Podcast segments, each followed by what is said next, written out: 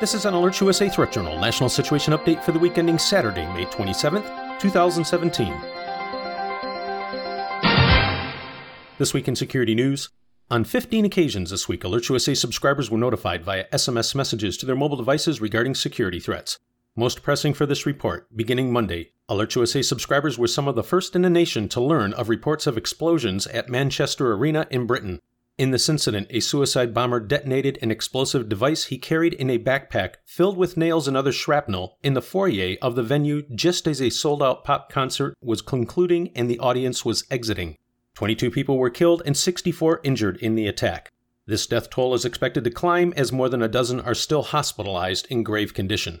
Crime scene experts have identified the explosive used in the attack as TATP or triacetone triperoxide, which takes the form of a white crystalline powder and has a detonation velocity in excess of 15,000 feet per second. Highly unstable, the substance can explode if subjected to heat, friction, or shock, earning it the nickname Mother of Satan. As a non nitrogenous explosive, TATP is difficult to detect and can be prepared from common chemicals. Given these key features, the Islamic State, Al Qaeda, and other terrorist organizations have used TATP in terror attacks around the globe for years.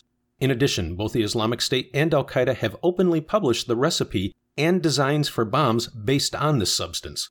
According to Congressman Mike McCaul, chairman of the House Homeland Security Committee, this is the same explosive compound used in both the March 2016 attack in Brussels and the November 2015 attacks in Paris.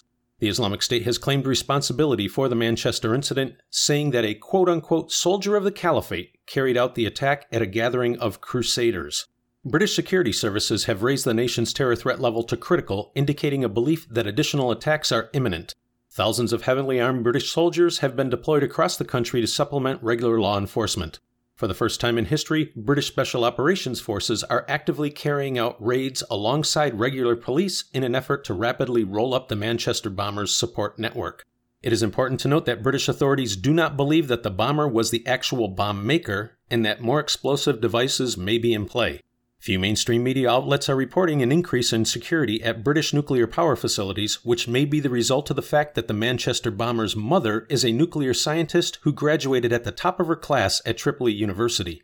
The U.S. State Department is reminding American citizens of the Europe wide travel alert issued May 1st and of the absolute need to maintain a high level of vigilance and increase security awareness when traveling anywhere in Europe this summer.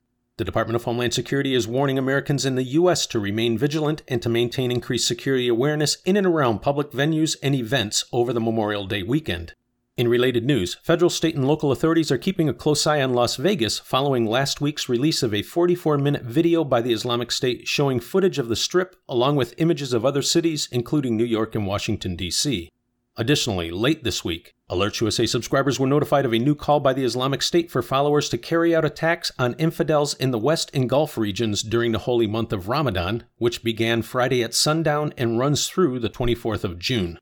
You can find more on these and other stories in this week's issue of the Threat Journal newsletter. If you are not a subscriber, visit threatjournal.com and sign up today. The publication is free and will remain that way.